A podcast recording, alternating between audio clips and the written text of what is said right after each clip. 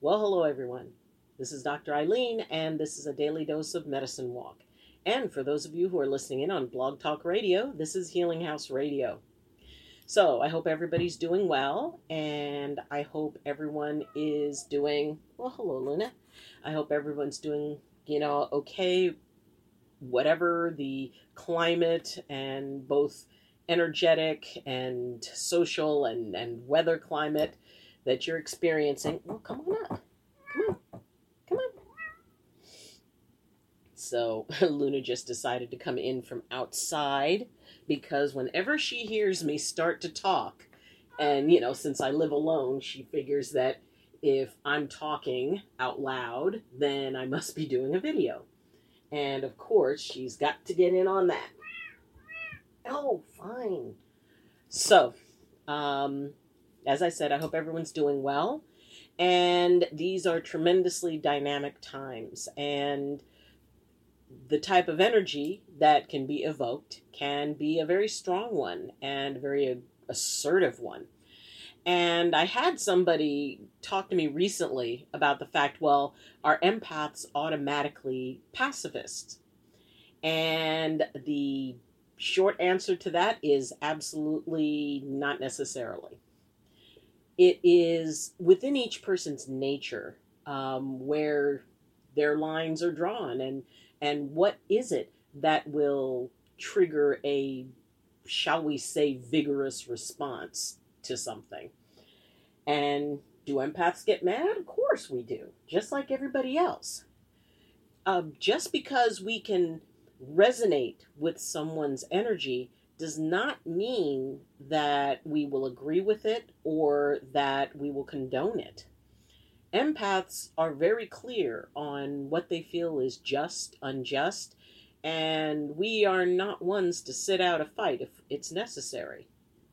So, um, I wanted to address this because I have had it brought up to me before that, you know, people, well, I can't be empathic because I do martial arts or because I enjoy wrestling or because, you know, I I, you know, like battle movies. Yeah, you can be an empath and enjoy martial arts because I enjoyed martial arts and a very aggressive form of martial arts. Um, I fought in tournaments and yes, I'm an empath. And there are times when being an empath in a fight can be a definite advantage because we can project. And if I can project strength to someone, if I can project, you don't want to mess with me to someone. If it's in a, a combative situation, yeah. And there have been times, you know, I used to work retail and I could use my empathy either to calm down a frazzled customer or to establish order and say, all right, you know, that, that will be enough of that shouting and you will not curse at these people. You know, we are workers. I will take care of what it is you need, but we're going to do this in a civil way. And empaths can exert authority because we know we can and that we can be assertive if we need to. Often, you know, I really don't use my empathy a lot in dealing with people. I enjoy using my empathy when I'm out walking in the woods, when I'm interacting with animals. But the idea that it is necessary to um, to say, you know, well, I'm going to be a bully. No, we don't bully with empathy.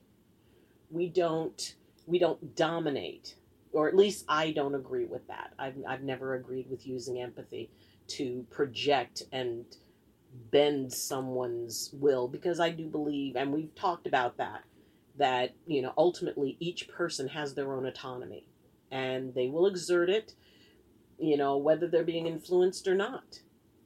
And ultimately, you cannot make somebody do something that you want them to do that goes against their core being. So, in light of that, but empaths who know that they can work with it will utilize it to create an advantage in a situation of conflict. And um, if you don't think an empath can be fierce, picture a very protective, empathic mother who perceives the fear that her child is experiencing. You don't think that can fire up an empath? Well, you didn't know me when my kids were younger. Um, there was one situation where a boy had pushed my son off his bike, and my then husband had a tendency whenever anything came up with my sons the first thing he would look at do is look at me and go calm down and i would say i am calm and he knew that that was one of the worst things i could say was i am calm because he knew that i was like this close to going off so i went out and you know he pointed out the young man who pushed him off his bike and you know he was one of the little young toughs in the neighborhood so I walked up to him and we were standing in front of a house that had these two pit bulls. And they were just I mean, they would just bark and growl. They they had a high fence, so they couldn't get over the fence, but they would bark and growl and snarl and all that stuff. And I'm standing in front of the fence and I look at this young man and I say, Did you push my son off his bike? And he, you know, kind of smirks at me because he he was known. He was actually we ended up becoming very good friends after that, and he was I treated him well and he treated me well because we came to an understanding that day. So he says, you know, it's like, no, I didn't. And that attitude and that tone triggered, and you know, and I could sense my son's fear as he was, you know, dealing with this and I looked at him was like, and in a loud, very loud voice, and I said, Don't you lie to me, boy. And the two pit bulls laid down because I was on full, per, you know, just like, just projecting mode. And the young man stopped and his eyes got big and he stopped and I said, Let me make it very clear to you, you will not place your hands on my sons again. Is that clear? Yes, I said, You will call me ma'am. Yes, ma'am. So, you know, that was the end of it. Never touched my sons again. And I saw him at the school. And he was in one of the groups that I um that I was chaperoning. And I noticed he didn't have a jacket, and I noticed that he didn't have a lunch, and the kids were supposed to bring a lunch. And I always, whenever I deal with kids, I always bring an extra lunch. And so we were there and it was cold. And I said, Hey, um, I don't feel like carrying my jacket here. You wear it for me. And, you know, and it was like, you know, a good enough jacket. And, well, I said, Look, just, I'm the grown up. You know, I don't want to hold this jacket. Can you hold it for me? So he put it on and I could see he was more comfortable. So I said, Look, I ended up with an extra lunch. You want it? No, I'm not hungry. And I said, Well, then, if you don't want it, it's going to go to waste. So go find somebody to give it to. And he looked at me and he opened the bag and he ate the lunch. You know, he was a troubled kid. And the thing is, is that because of the fact that it was the correction, and later on, you know, he, he mentioned it to me. He said, I was, he said, that was the first time I was really scared of an adult in a long time. And I said, yeah. And he said, but you didn't hold it against me. Because, I mean, once it was over, it was over. And after that, I empathically connected to him, and I could sense that, you know, like most bullies, he was just scared. And he was, you know, he had to be, you know, to bully because he himself had been bullied. And so, you know, we started talking, and he would, you know, walk past the house or ride past the house, and, you know, and I'd say, You behaving yourself? And he goes, Yes, ma'am. And if something was going on, we'd talk. So we ended up having a very good, you know, relationship where, you know, he was very respectful. He learned that he had other tools because I looked him in the face and I said, You're better than this. You're smarter than this. You can be more. And he had told me later that I was the first person in his life to ever tell him that. And here he was, you know, in like fourth grade. And he had never been told, You're worth more because I knew that that's what he needed to hear. And I could project the honesty that I felt when I said that. He said, When you said that, I believed you.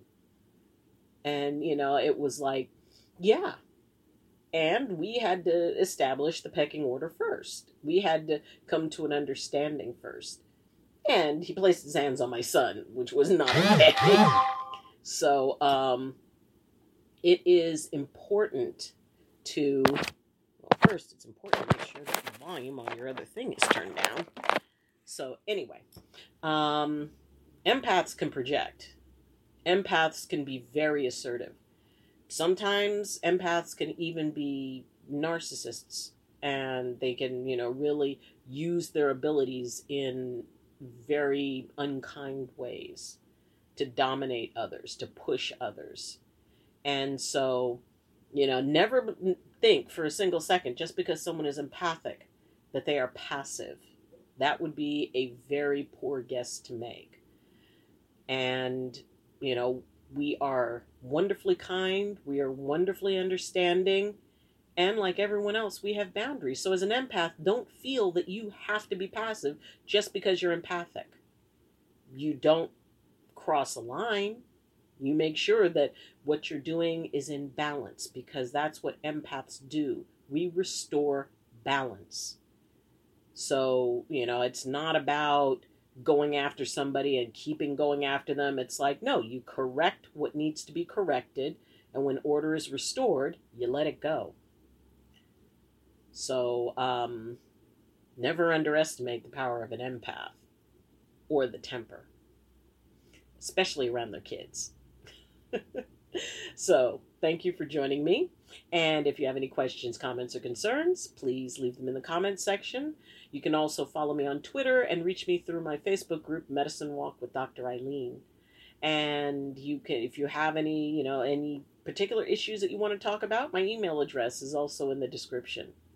If you'd like to support the channel, then uh, like this video and please consider subscribing if you haven't subscribed yet. So, again, thank you for joining me.